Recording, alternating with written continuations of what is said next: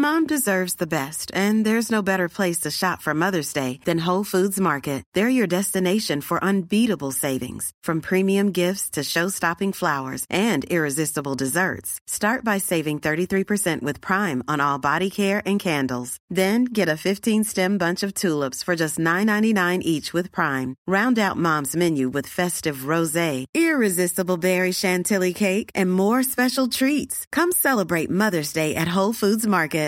Quality sleep is essential. That's why the Sleep Number Smart Bed is designed for your ever evolving sleep needs. Need a bed that's firmer or softer on either side? Helps you sleep at a comfortable temperature? Sleep Number Smart Beds let you individualize your comfort so you sleep better together. JD Power ranks Sleep Number number 1 in customer satisfaction with mattresses purchased in-store. And now save 40% on the Sleep Number limited edition Smart Bed for a limited time. For JD Power 2023 award information, visit jdpower.com/awards. Only at Sleep Number stores or sleepnumber.com.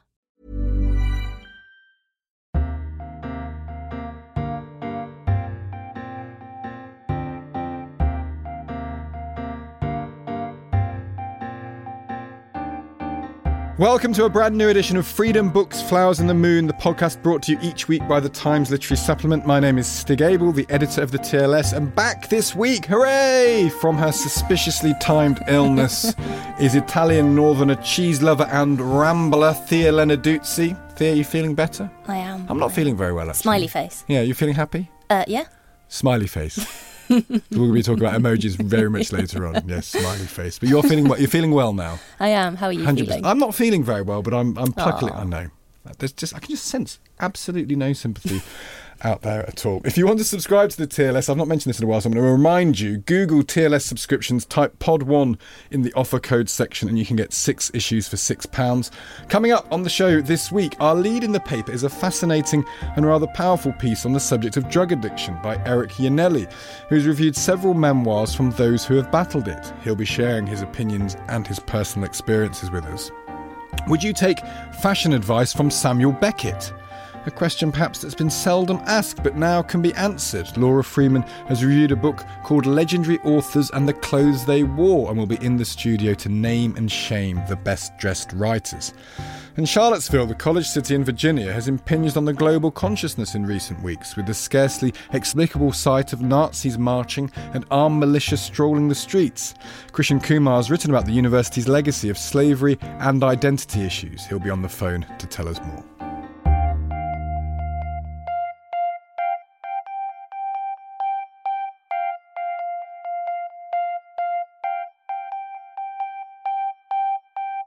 Do you think writers as a group or tribe are likely to be a particularly well dressed bunch? I have to say no. I tend to think of enfeebled artists shivering in their garrets wearing holy cardigans, old smoking jackets, and pyjamas. Well, the fashion writer and editor Terry Newman can't have thought so because she, Thea and I thought it was a he, has published a book called Legendary Authors and the Clothes They Wore, delving deep into the drawers and wardrobes of 50 novelists, essayists, playwrights, and journalists. We learn, among other things, that Beckett's coolness is a phenomenon that few can compete with, that Updike's sartorial theme was average plus whatever that means, and that Woolf mixed and matched sweaters and gardening skirts, printed tea dresses and fur shrugs, buckled shoes and shawls, an eccentric synthesis that preceded Prada's geek chic by 70 years or so. No wonder everybody was so afraid of her. So, is this sort of examination of judging a book by its cover, as it were, any use? Is it good fun or bad practice? Well, Laura Freeman, who's reviewed this book, is in the studio with Thea and me to tell us more. Laura, don't judge what I'm wearing. Uh, you call this a good book, struggling to get out from layers of stoles, mink coats, and turbans. Let's be positive to begin with. What's good about it, and then what, what what's bad about it? What's good about it, first of all? Well, I love the idea that she wants to rehabilitate the frumpy writer, the stereotype you talk about Yeah. in the garret, sort of picking at their moth holes, or the blue stocking looking rather dowdy and serious in her glasses. I think that's an admirable um, pursuit. The photographs are beautiful. Um, there's lots of unexpected ones. Joan Didion is gorgeous. Virginia Woolf looks, you know, rather kind of uh, rabbit in the headlights in her uh, granny chic. Um, Which I believe precedes Prada's Geek Chic by 70 years or so. it does. She was a great trendsetter in all sorts of ways. So that's good. So you think that um, is there is there a need to do that? Do you think, or is it just fun? I suppose. Well, I, th- I think so. I think it's uh, wrong to be sneery about fashion and to say anyone who's interested in fashion is somehow lightweight or unintellectual or you know you can't take them seriously. Uh, I think it's possible to, to be both um, very keen on your on your skirts and frocks uh, and and also a great uh, uh, writer in mind. Arguably more so. I mean, I can't, I I can't think that anyone seriously believes that serious thinkers can't also think about what they wear. I mean, if you're going to make moral and aesthetic judgments in one area of your life, or creative judgments in inverted commas in one area of your life, why would you shut them out in, in another? So do you do you think there's a semiotic? This we're talking about the sort of semiotics of fashion. Do you think that that that your clothes send out meanings? They're, they're they're things that can be analysed. Of course they do. Do you, Laura? that- Oh, absolutely. I, I was thinking that the example I really love is Vera Brittain, who no one would doubt was not a serious or high minded person. But when she went up to Somerville for her interview, she wore a little lace dress and white suede shoes and a blue satin cape. And she said all the dons were wearing, her, her line was plain Jane and no nonsense conventions of Oxford women's dons. And actually, one of her dons kind of pulled her up on what she was wearing and saying, You look absolutely absurd tripping across the lawn in your little suede shoes. Um, and why had she done that then to, to shock them? No, not to shock them at all. It was just the society she had grown up in in Buxton. That is how one dressed for dinner. Um, That's that's funny because um, when I went for an interview at Cambridge, the person who was interviewing me, the professor who was interviewing me, immediately the first thing he said was a, he co- commented on my skirt, which just completely threw me. yeah. That's awful. Oh, it's awful, but yeah. Is your name and shame? People will, John, would you like I to name and can't. I can't remember his name, which is probably for the best. Yeah, otherwise we'd be very temp- we'd be very tempted to do it. But that's I wonder are women judged differently to men then? Do you think that women's clothes are, are, are considered more important in how they're regarded than, than men? Does that come across in this? Are, are, are, is there greater attention paid to women's clothes than men? Do you think? I think she's quite good actually picking enough men's examples. I thought men might be rather sidelined, but actually it is about 50 50. Um, and she writes with equal uh, fervour about uh, Samuel Beckett, as, as you say, as she does about, you know, Colette. Yeah, but does it? Do you think is, is a is a bigger issue for women? Well, I mean, in that women have we have far greater choice, so we can go wrong in more ways, but we can also go right in more ways, I suppose. But there's always that debate, isn't it? That is Theresa May, for example, just moving slightly away from this book, but is she judged any more harshly than, say, David Cameron uh, as prime minister? Because Cameron's clothes were sort of picked over a bit, and but, but not as much as Theresa May's, maybe. Well, I think only when he was on the beach wearing his, his swim trunks and his Boden um, Airtex shirt. Whereas Theresa May, you know, absolutely everything she wears is sort of itemised, and you want to know is it high street? And you think about the fuss over her leather trousers and what a hard time she got over that. Yeah, I would tend to agree with that, though. I don't. I mean, I do think that her leather trousers were, were, were an aberration. What? Because they cost so much, or because of the way they look? I don't think you can you can push austerity and talk about austerity Oh, But and Cameron got a bit- representing the many while wearing. But you Cameron know, got a bit of that as well, because he would have many worn. Thousand A, pounds he'd have worth worn of a, leather trousers. he'd have worn a very expensive suit. I'd have thought. Well, well, I'm uh, sure. Anyway, we have Yeah, gone we- off we- we- topic. yeah, exactly- Let's talk about Updike. Yeah, Updike. uh, Aaron, what was what Updike was? Normcore. Average plus. Well, the Updike one is I find a little bit odd because I would say he just seems to be sort of an anti-fashion idol. You know, when I look at the photos, it just looks like he was someone who fell out of you know whatever the local shop was, wearing a pleasant shirt and pleasant slacks. Yeah. Um, and I, I don't think it was a kind of calculated. I'm going to kind of channel my inner norm core stallion, or I, I'm not sure what it is, but I think she makes him into more of a fashion icon than perhaps he ever intended. So what was he? So basically, because I've seen pictures, because I think picked up pieces or uh, odd jobs or one of the odd jobs it must be. It's him sort of shoveling leaves in Boston, wherever he li- where did he live? Sort of a plaody type. Yeah, he shirt. wore a lot of. Well, he looks like suburban dad. Yeah, Yeah. he does. And, and what does she conclude from that? What are we expected to conclude from that? Well, I think that he was sort of trying to be a sort of all-American icon or, or something similar. But I, I really think that there, no, there was no thought process behind his wardrobe looking at these pictures. It's funny because um, I was reading an article um, in Vogue which attributed the whole normcore thing. Is normcore a thing? So yes, it just is normcore. normal. What well, does so it mean? It means normcore. No, no, no. So normcore they attributed to William Gibson's novel Pattern Recognition from 2003. yeah.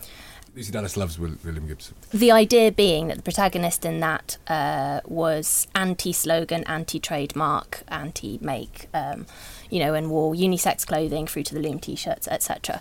Um, and then actually, what happened? So that was somehow representative of character, which is something that I'd like to talk ab- about actually in, in a minute. But so what the fashion industry then did was sort of take normcore and and twist it because it was supposed to be a negation of style, a negation of individuality. And actually, what normcore has trickled into the fashion industry as is I'm so self, I'm so imbued with with uh, confidence and individuality that that can shine through even bland clothing. So what is normcore? then? What, what would normcore clothes be? Things that don't have branding on them. That's just clothes. Straight cuts. That's just normal clothes. It's just normal. I, I, can't believe we're feti- I can't. But I can see how it's happened because William Gibson's very changed. But we're basically fetishizing an absence of something. Yes. Well, unisex didn't really used to be a thing, did it? Unisex clothing. If you think companies like Uniqlo, for example, have and COS to a degree, labels like that have have staked their claim on the market as being clothes for unisex kind of.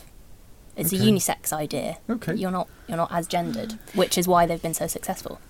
But I think one of the interesting that, that comes out of this book is, is not the authors who have rejected brands, but the ones who almost saw themselves affiliated with a particular designer. Someone like Nancy Mitford, who was one of the great early adopters of Dior, because she was living in Paris when the new look made its debut, and she utterly fell in love with that silhouette. And I think, uh, you know, all her sisters who were still living in England, where there was still rationing, and everyone was wearing their grandmother's heritage tweed suit that had been handed down mother to daughter forever and ever. And um, Mitford just totally fell for the Dior look, and she describes how the seamstresses would sort of make a great fuss, and go, "Oh, you have such a tiny waist," which is obviously what you must say to a couture client because it's very flattering. Um, but she was very funny. I think she. I, I tried to make the distinction. I think Mitford took clothes very seriously and took fashion with a kind of pinch of fun. Um, and she describes how what she loved about these huge, full new look skirts was one could wear long woolen knickers down to the knees or even the calves to keep warm on country house weekends. So I think So that she kind was of practical. practical while, while wearing these, these d- delicious clothes. And did she bring did she bring these clothes and her love of the new look into her work as well, and use that to sort of further plot and, and build character? Uh, very much uh, you know all her novels there's kind of always a you know rich um, seam of clothing you think about um, oh, it's, it's Linda and Fanny and I think it's the end of the pursuit of love and they're both pregnant and they are in England in the winter very very cold and they sit in the airing cupboard with the boiler wearing their fur coats to keep warm and I just think that's the most wonderful image and then in um, in I think it's the blessing and Grace de Valhubert um, well she's, she's Grace you know with an English surname then she marries her French husband and she sort of has this makeover when she realizes she is extremely dowdy in comparison to all these French women who are vying to be her husband's mistress So the clothes book. This is why again I find the up, Updike a, a weird reference because the thing because the book contains writing by the writers on the subject of appearances as well as accounts of their appearance. But Updike to me seems to be so the, the bit you quote is about three girls in bikinis. This is classic Updike, by the way, and it says this: one with a good tan and sweet, broad, soft-looking can, with those two crescents of white just under it, where the sun never seems to hit at the top of the back of her legs. Um, even leaving aside the horrible tan can rhyme that's in that, it's Updike's not interested in clothes. Updike is always interested in often um, sexual aspects of things, you know, private The gentle parts. the an gentle- yeah, and I mean, he, there's a phrase James Wood used to write about uh, poignantlessly breasted women and things like that, where he's basically over examining physical aspects of people. That doesn't seem to be about clothes. That's Updike. Lack of them. Yeah, exactly. It's Updike looking at, at, at flesh. Hmm. Is that distinction drawn in, in, in, in the book? Or he just seems like such an unlikely character to have here at I, all. I, I would say he is the oddest um, person who is included here. It's a shame there are a couple of people I would have loved to see included, like Vera Brittain, like Dodie Smith, who wrote. McCarthy there? No. So there are some writers who you think would be obvious candidates Yeah. who are missing, and others who seem not natural mm, fashionistas or fashionistas. because the descriptions of fashion by writers, a great one you give the, the Sitwellian piece of advice. Uh, if one is a greyhound, why try to look like a Pekingese? Which I think is a motto everyone should should, should follow. Who else is good? Who else writes well about clothing and its and its meaning? I'm very partial to Virginia Woolf, and she writes brilliantly both about her own clothes and about the clothes that her characters wear. And for example, there's a wonderful short story by her um, called "The New Dress," and it's really it takes place all in the head of a woman who is arriving at a party in a dress that in in the dressmaker's room looked exquisite, and she thought was wonderful. And she steps into this room, and she just knows she's got it in completely wrong, and all the other guests look better, and she looks frumpy and old-fashioned, and it's just this sort of self-lacerating, miserable uh, stream of consciousness as she's at this party. She can't wait to go home and take it off. It almost feels like you know, sort of uh, her personality has been subsumed in this hideous dress. Is there a class issue here then? 'Cause I, you know, I've been reading a bit of Woolf, and she was a grotesque snob. I mean, grotesque to, to the point of almost you know your, your mouth's open when you read some of the things she talks about the, the lower classes. It's interesting you mentioned the Mitfords and the Sitwell. Is there a feel that this is a pursuit that is either people who are in the upper classes or people who are mobile between classes, where fashion is seen as an in, a class indicator? I think an element of that Yes, I mean, maybe not a class so much, just as money and purchasing power. Yeah. Because actually, Woolf has this phrase which I like very much when she's made a bit of money from her novels, and she says, "It's so wonderful being well off now. I need not fritter and fribble about clothes." So actually, having money means you can stop thinking about clothes. You can just buy one nice dress and you wear it all the time. But there's almost a kind of a greater degree of anxiety when you think, "I don't have the right sort of clothes." You know, you know, in um, the Orwell novel, when Gordon Comstock he goes to a party and he has to colour in his shoes with a with a with a black marker because Yeah. you you can see his socks through the shoes or something like that. Um, and actually, not having the right clothes holds you back in your career. You can't go to the right parties. You can't go to meetings. You can't look respectable. That's interesting. Uh, do you think we judge writers by how they look? Do you think that Beckett's a really good example? There's very famous pictures of him in the, in the sort of the black roll neck, looking like in this this amazing sort of fisherman, wise old man of the sea, you know, with the sort of the craggy face, and it's just the most beautiful image ever.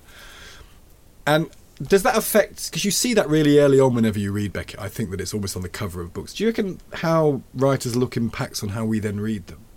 I think it must do. I was thinking in, in your most recent issue of the TLS, and you had that Frances Wilson review of the Knausgard Yeah. Autumn, and she makes that point. You get his huge, craggy face, and you know, I think she says he looks like an Easter Island sculpture. Yeah.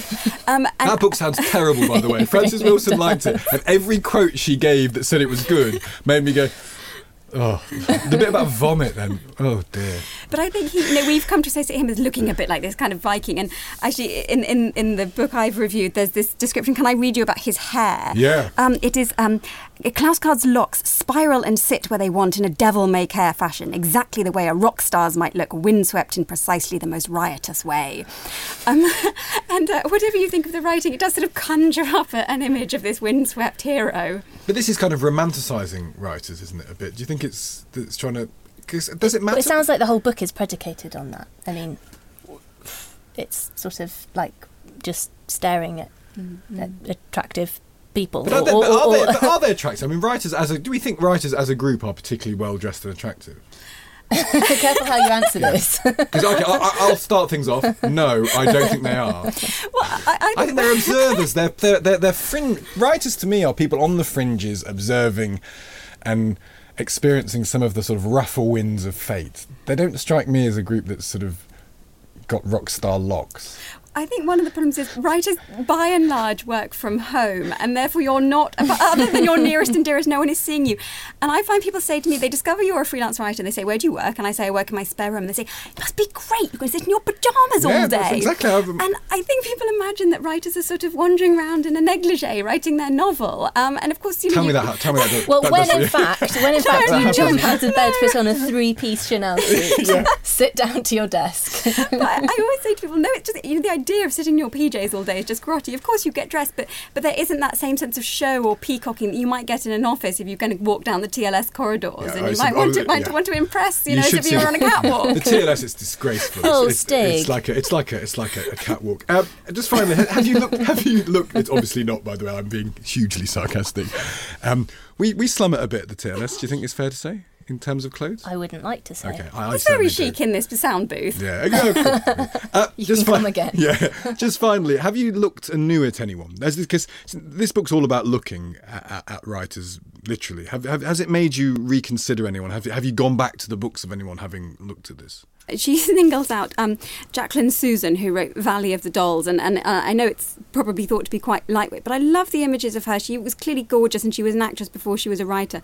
But amazing photographs of her in a Pucci shift in her Central Park apartment, and another photograph of her in sort of a Halston trouser suit with huge flares, walking her poodle in Central Park. And just the image she projects is so appealing that it made me want to read the books, which I wouldn't naturally have thought would be my, my cup of tea. The eccentricity is something that, that appeals, and that's why I'm not surprised when, when you, you do find writers who, who you know dress in an interesting or evocative way, or whatever. Because eccentric- eccentricity should be kind of a staple. You think of Oscar Wilde, Yeah. Writers are show offs. in other words. Is that right? I think so, yeah, Yeah. a little bit. I would love to see your name in print, love to have your outfit complimented. yeah. Let's conclude on that way. Writers are show offs. I enjoyed the review in a way that I probably wouldn't enjoy the book. Laura Freeman, thank you very much indeed.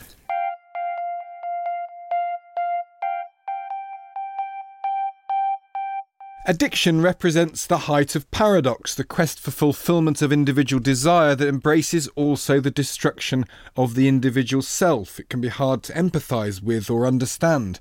Drug taking being a private, unknowable act which has intensely social consequences, a species of madness, in the words of Coleridge, which clearly has a rational basis. Eric J. Iannelli has reviewed a number of books that seek to describe the causes and consequences of what he terms addiction's self perpetuating vortex. He brings the honest perspective of a lifetime spent in my own ambivalent company and more than two decades alongside others in recovery.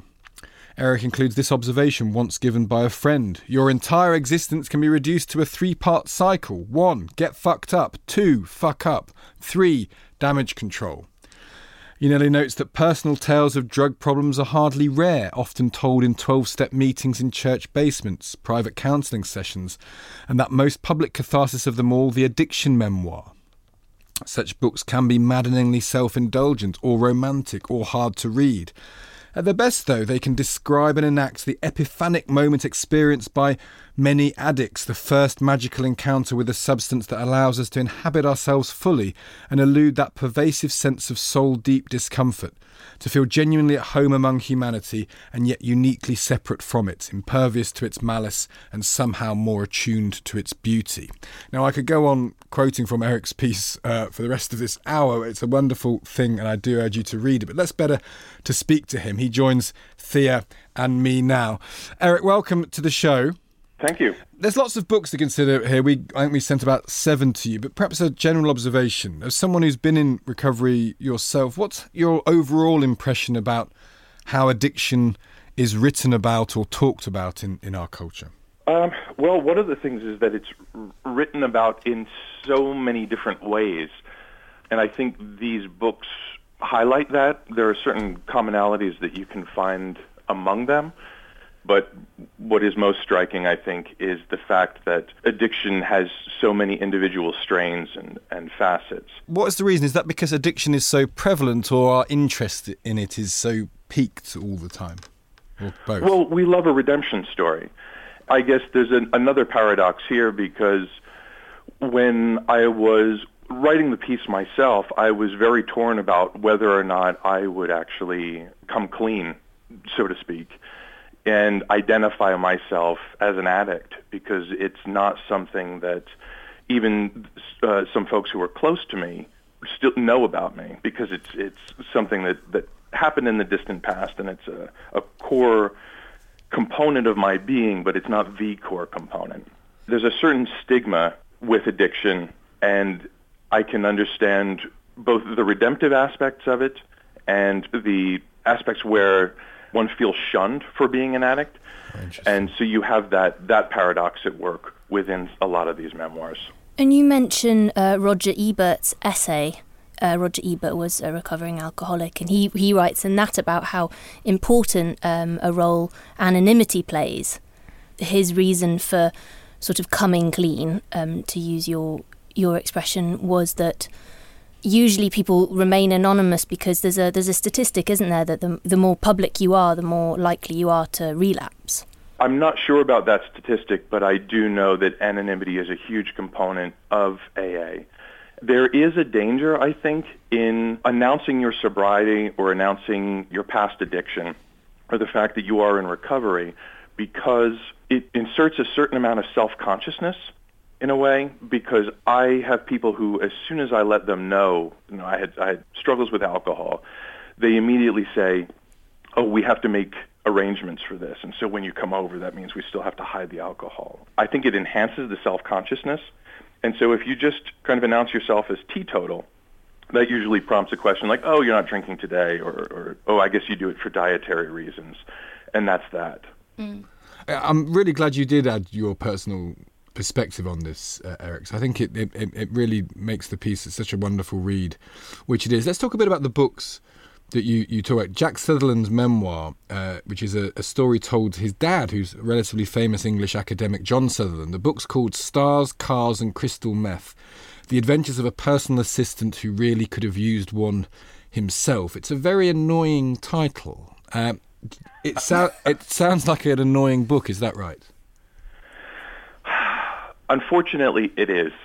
I'm sure that if, if Jack and I went out and grabbed a coffee, we would we would find a lot of commonalities. But as far as his addiction memoir is concerned, I found it to be very annoying. And I mentioned some of these in my piece, and I and I did worry that I had kind of weighted the piece far too heavily in trying to analyze and dissect just what about Jack Sutherland's memoir I found so annoying.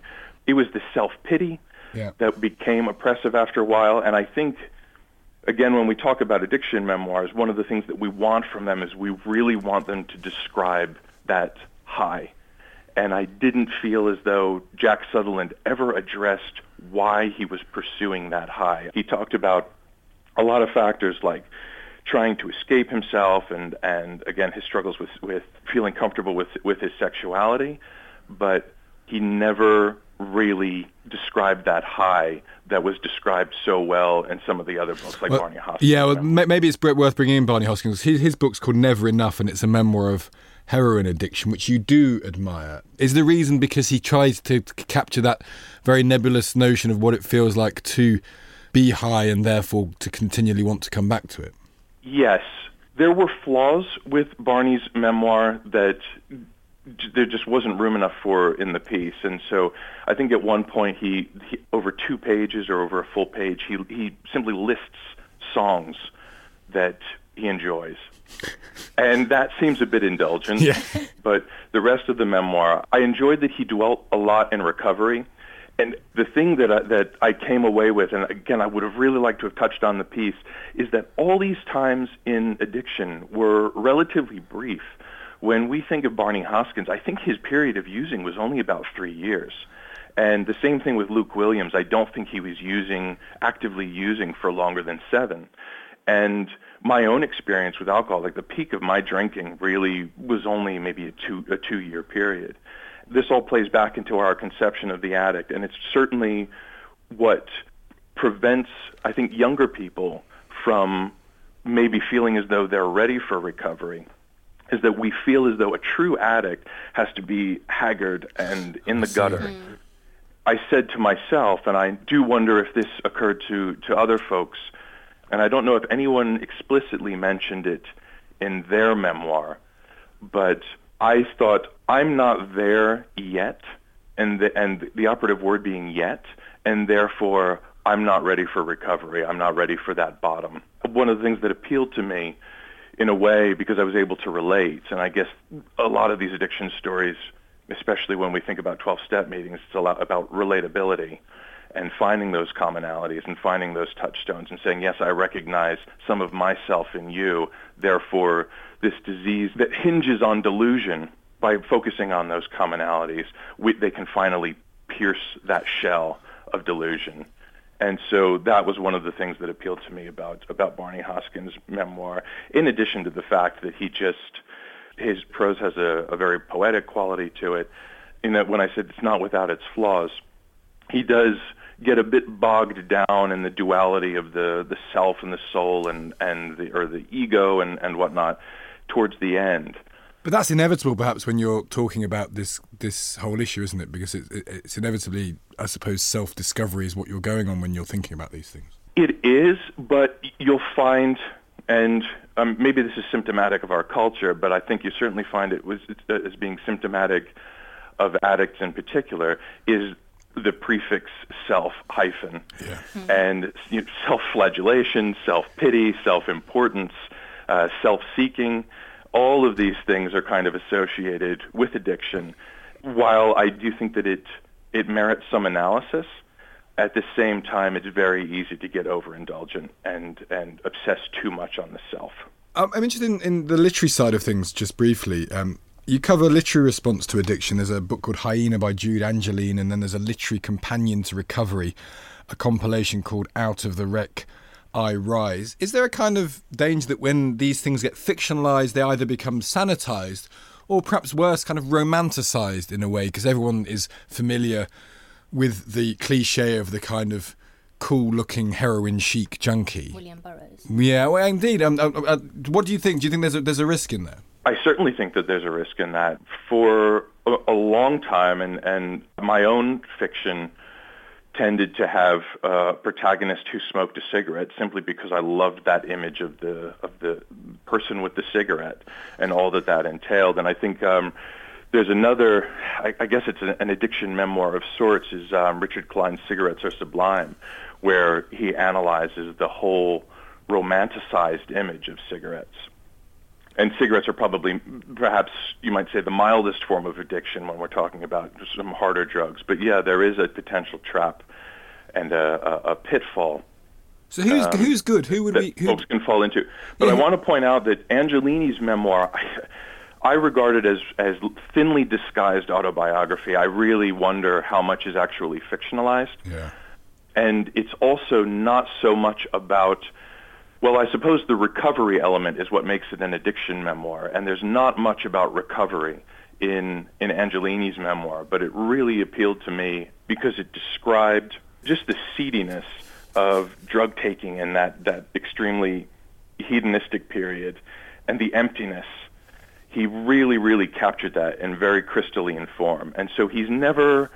He's certainly dissatisfied with his lot. He's certainly in the pursuit of something other than what he's doing, uh, whatever that happens to be. So, but at the same time, he he also, you know, he talks about cleaning toilets and and work as, working as a as a bathroom attendant even while he was getting stints on the Jenny Jones show. And he kind of straddles these two worlds, so people tend to associate him with, with fame and, and celebrity, or a modest amount, given that he's, he's got his radio show on Sirius. But he was working as a bathroom attendant, and even though he was kind of aware and slightly dissatisfied with that, it wasn't or all that foreign to him. Yeah, I, I understand. Um, and his backstory is that he grew up on on Eight Mile, which is the neighborhood that that gave us Eminem.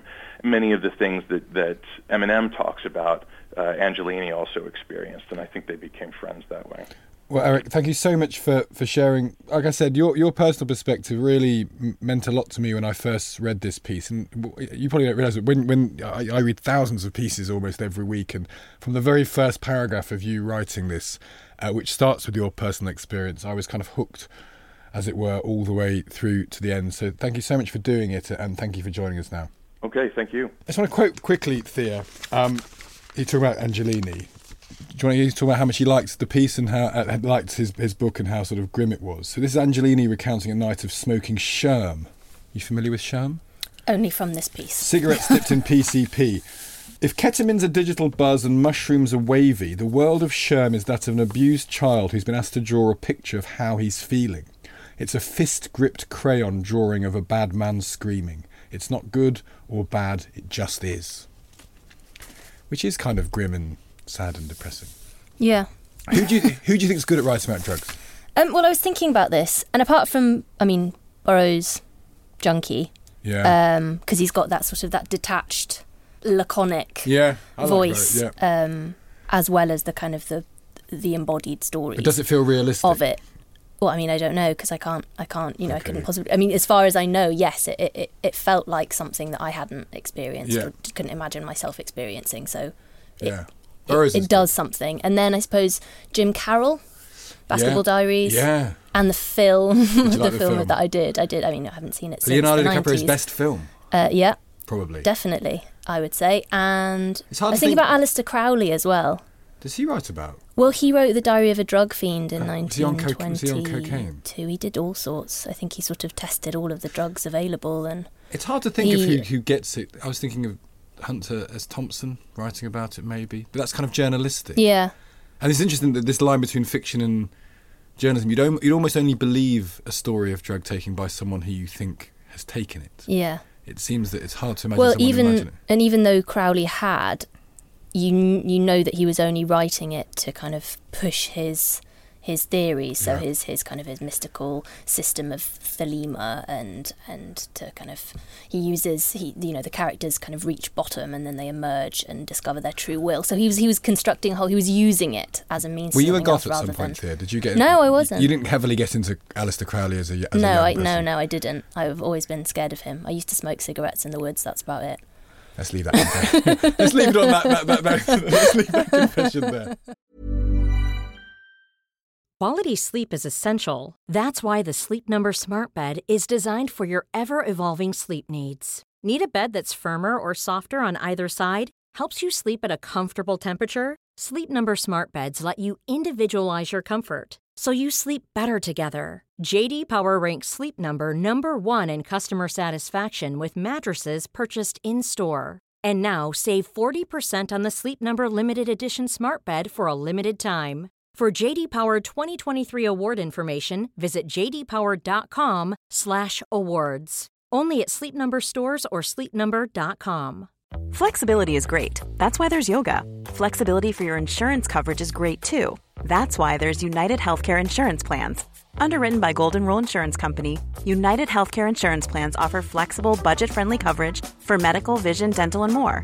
One of these plans may be right for you if you're, say, between jobs, coming off your parents' plan, turning a side hustle into a full hustle, or even missed open enrollment.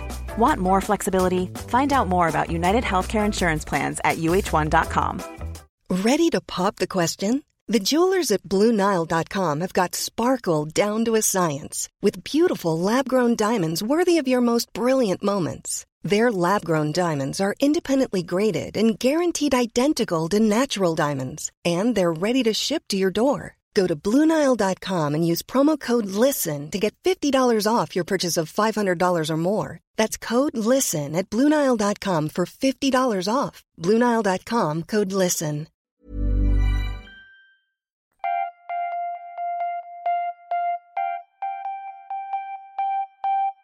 Charlottesville, Virginia made the headlines last month when the city became the site of the infamous Unite the Right rally, organised by far right groups protesting the removal of Confederate statues, namely those of Robert E. Lee and Thomas Stonewall Jackson, in Emancipation Park, a park which had itself only recently had its name changed from Lee Park by the City Council. The rally culminated in violence and the death of civil rights activist Heather Heyer. Then came the characteristically controversial and morally flawed statements of the US President. Charlottesville, virtually unknown to the world before that, became a symbol of the new, harshly divided America, says Krishan Kumar, a sociology professor at the University of Virginia, where the rally had started and where the unrest continues, centering now on a statue of Thomas Jefferson, the university's founder. A kind of stalemate has ensued, with protesters who call the former president a racist and a rapist repeatedly covering the statue with a shroud, only for the authorities to remove it.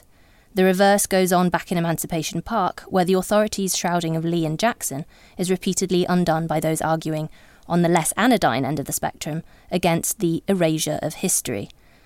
As Krishan Kumar argues in his essay, the university, which is in fact the alma mater of two of the rally's organisers, sits at an intersection between enlightenment and enslavement, thus synthesising America's fraught past and present. Krishan joins us on the line to tell us more. Hello, Krishan. Hello, Thea. You begin your piece by describing the neoclassical architecture of the university and its grounds, which, far from by the by, captures the spirit of the place, if not now, then certainly at its foundation in 1819. So I wonder if perhaps you could start by giving us a, a brief tour of that here.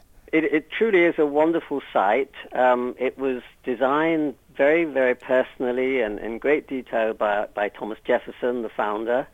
Um, he was a student of Palladio, so the whole of the layout of uh, what he called his academical village, which is the old part of the university, is, is, is, is on neoclassical lines.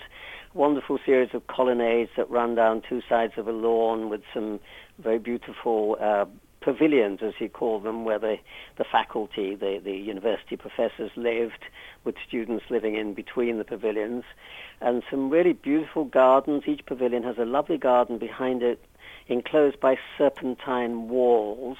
Jefferson hated straight lines, uh, so there's nothing straight in any of the buildings. It's also very important the kind of structural principle that if you if you curve walls, you, you can you can make them with single bricks um, instead of doubling on the bricks. So he was always fascinated by combining sort of functional efficiency with aesthetic um, aesthetic beauty, and the whole university really breathes that. So it, it's architecturally it's beautiful. It was um, made a UNESCO heritage site in 1987. Um, the American Association of Architects, the Association of American Architects, actually voted it the single most beautiful architectural ensemble in the whole of the United States uh, in 1976. So uh, as an architectural design and vision, it, it is it is really quite beautiful. And in terms of the enlightenment of the story, um, it's notable that the chapel was never put on the grounds, or, or it was, but much later. That's right, yes. Um, and even more to the point, the central building uh, in this uh, academical village is, is, is, called the Rotunda, which is uh, a scale model of the Pantheon in Rome and it housed the university's library because for, for, Jefferson the library was the center of the university, not not a chapel. Not most most American universities had chapels, as I suppose most British universities did too. But uh, he wouldn't have that. He wanted the library, a kind of temple to light and learning, to be the center. And it was only because there was pressure from the local community um, increasingly in the 19th century that every university should have some kind of religious institution that they finally agreed to have a chapel. So what's fa- fascinating to me here, Krishan, that we're talking here about the Enlightenment and a legacy of free thinking and of prioritizing of knowledge and, and I suppose individualism. And yet mm-hmm. the legacy of Jefferson now is which is being fought over is one of the extent to which he he, he was obviously he was a slave owner, partook um, at a time of tremendous bigotry uh, and discrimination. When was that legacy poisoned? Do you think in, in the popular imagination? Has it always been there as a as a as a as a stain on the conscience of the university, or is it something that's that's really come out recently? I yes, I don't think the university uh, reflected very much on this for most of its history. You know, it has been fairly soon after Jefferson's death. It kind of got taken over by the local Virginia gentry. Um, it is the kind of flagship university of the of the Commonwealth of Virginia, um, and uh, everybody sent their sons there, not their daughters, of course, because there were no women there until 19, 1970. But you had to kind of go through. It was like a finishing school. You had to go through the University of Virginia if you wanted to move on to becoming governor or some other senior official in the Commonwealth. And uh, they established a fraternity system fairly early, which um, as most fraternity systems in the States have tended to be rather rowdy places with lots of drinking. I think the Enlightenment philosophy did continue in the sense that there were lots of interesting departments and faculties. Uh, medicine was very early, chemistry. Jefferson had a great belief in modern subjects, modern languages. So the university was fairly distinctive in keeping these areas of learning alive. But I suppose socially you would have to say that it began to match the culture of the South. Um, it really, uh, in a sense, couldn't escape uh, being being taken over by a good deal of Southern culture, and it took quite a struggle. I mean, it, it, it really got transformed from the late 1960s onwards. So you could probably say for a century or so after Jefferson's death, if not more, it was very much part of the South. All kinds of racist features uh, built into it.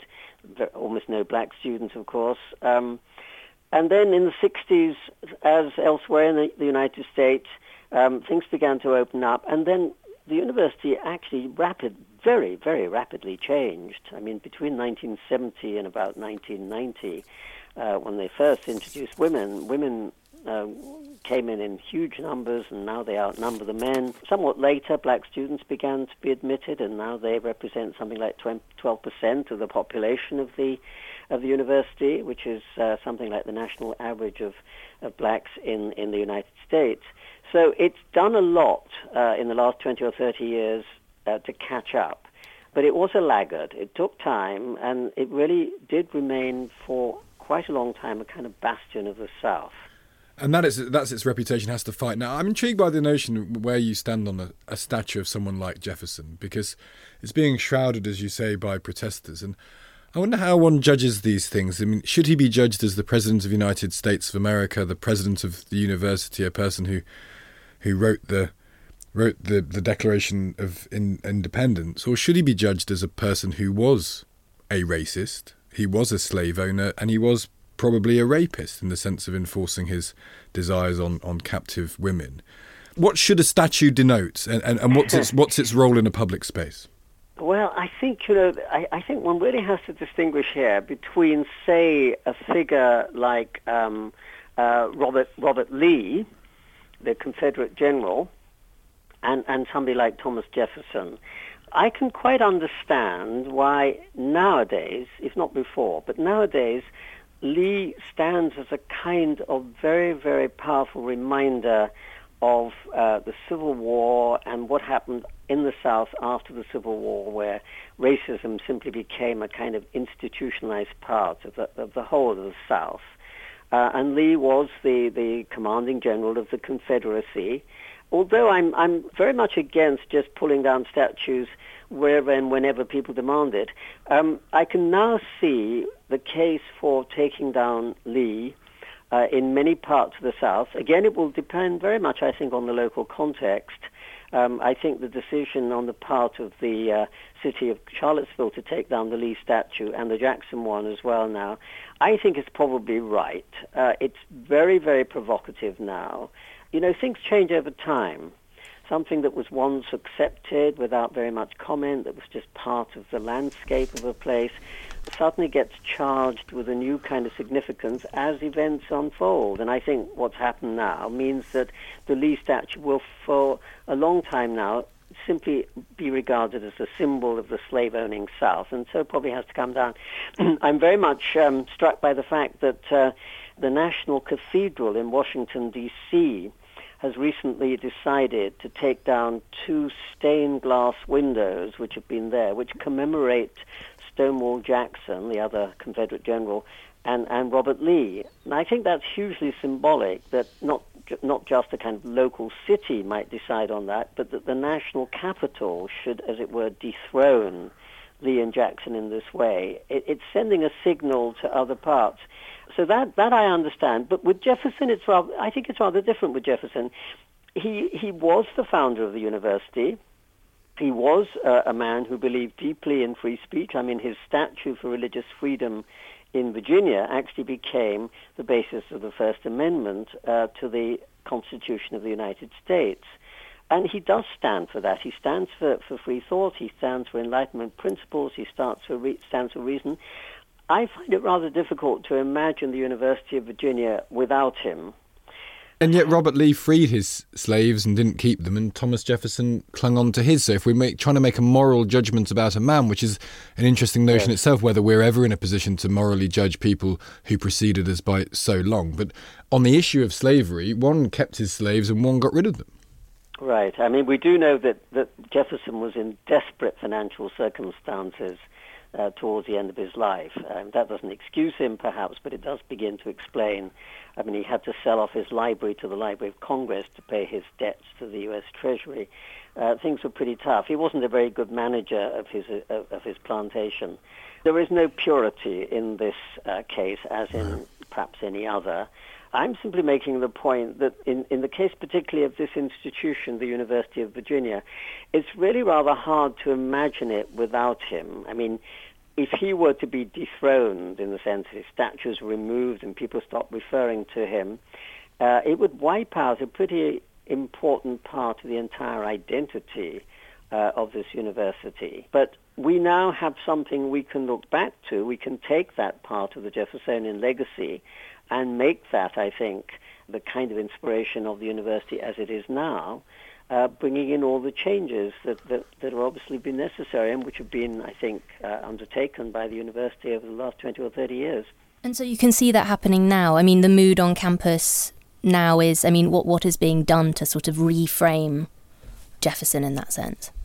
Yes, I, I, think the university administration itself, both the, the president and actually um, even even more powerfully the, the rector of the board of visitors, who's the head of our governing body, sent round a really tough memo to all students, all faculty, all alumni saying, in a sense, this has been a wake-up call to us. We've slumbered for far too long not discussing uh, the Jeffersonian legacy. Let's do it.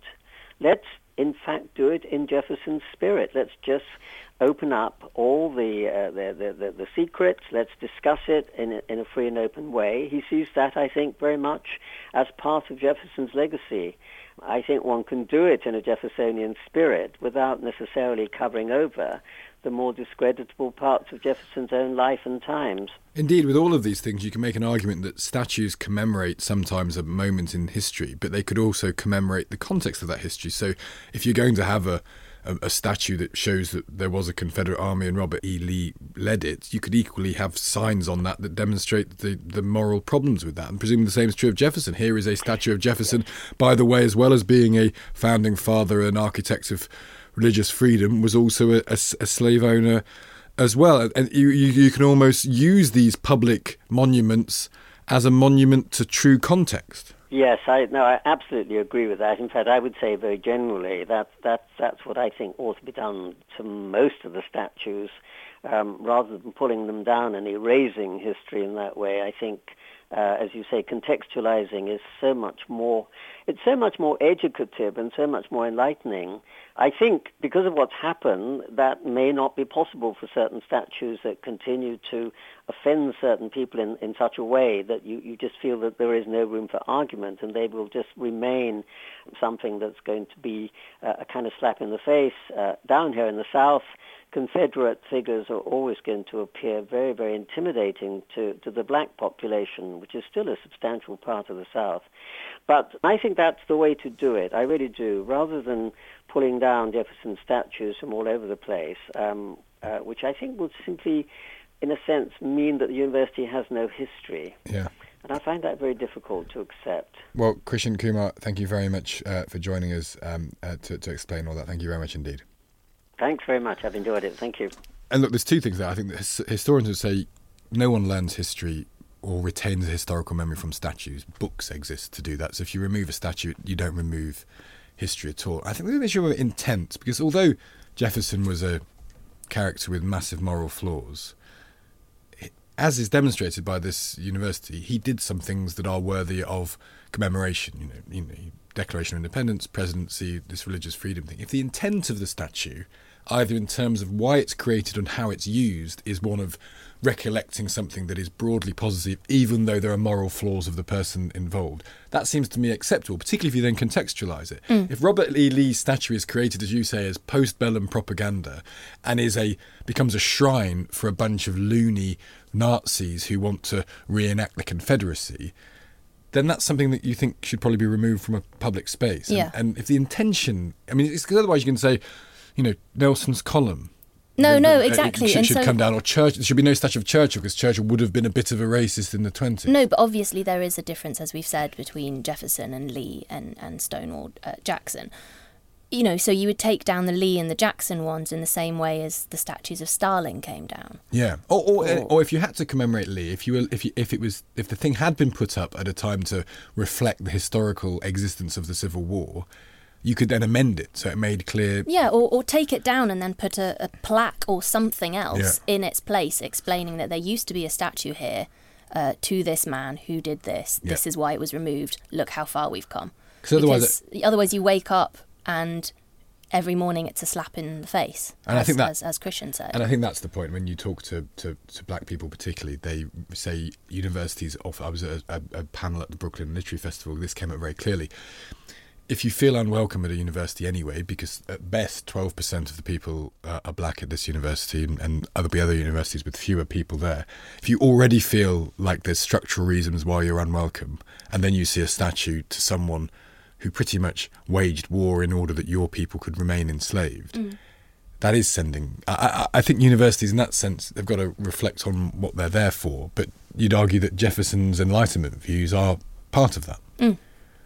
Whether we'll get a sensible answer on this in the end, I suspect we won't, because this is well past the realm of nuance and sensible discussion. This is banners and shouting. Yep. Um, uh, that's all we have time for this week. Our thanks go to Laura Freeman, Krishan Kumar, and to Eric Iannelli. Do go to the-tls.co.uk to see this week's edition of the paper, which tackles historical immigration, pet murder in the Second World War, which is shocking actually, and emojis, which I absolutely hate. I've never used an emoji. Thea, where do you stand on emojis? Um, I have been known to use them ironically. Really?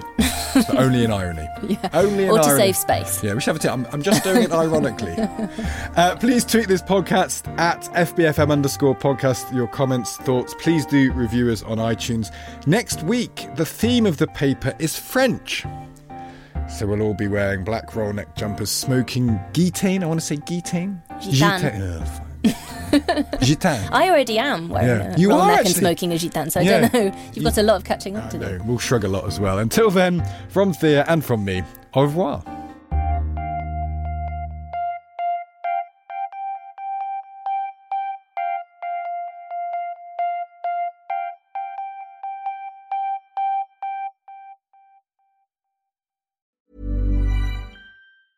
Mom deserves the best, and there's no better place to shop for Mother's Day than Whole Foods Market. They're your destination for unbeatable savings, from premium gifts to show-stopping flowers and irresistible desserts. Start by saving 33% with Prime on all body care and candles. Then get a 15-stem bunch of tulips for just $9.99 each with Prime. Round out Mom's menu with festive rosé, irresistible berry chantilly cake, and more special treats. Come celebrate Mother's Day at Whole Foods Market.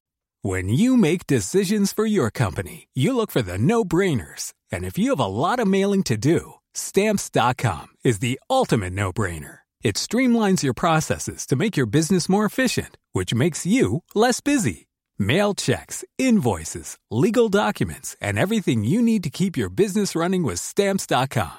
Seamlessly connect with every major marketplace and shopping cart. Schedule package pickups and see your cheapest and fastest shipping options from different carriers with rates up to 89% off USPS and UPS rates. And with the stamps.com mobile app, you can take care of mailing and shipping wherever you are. Make the same no-brainer decision as over 1 million other businesses with stamps.com. Sign up with code program for a 4-week trial plus free postage and a free digital scale. No long-term commitments or contracts. That's stamps.com. Code program.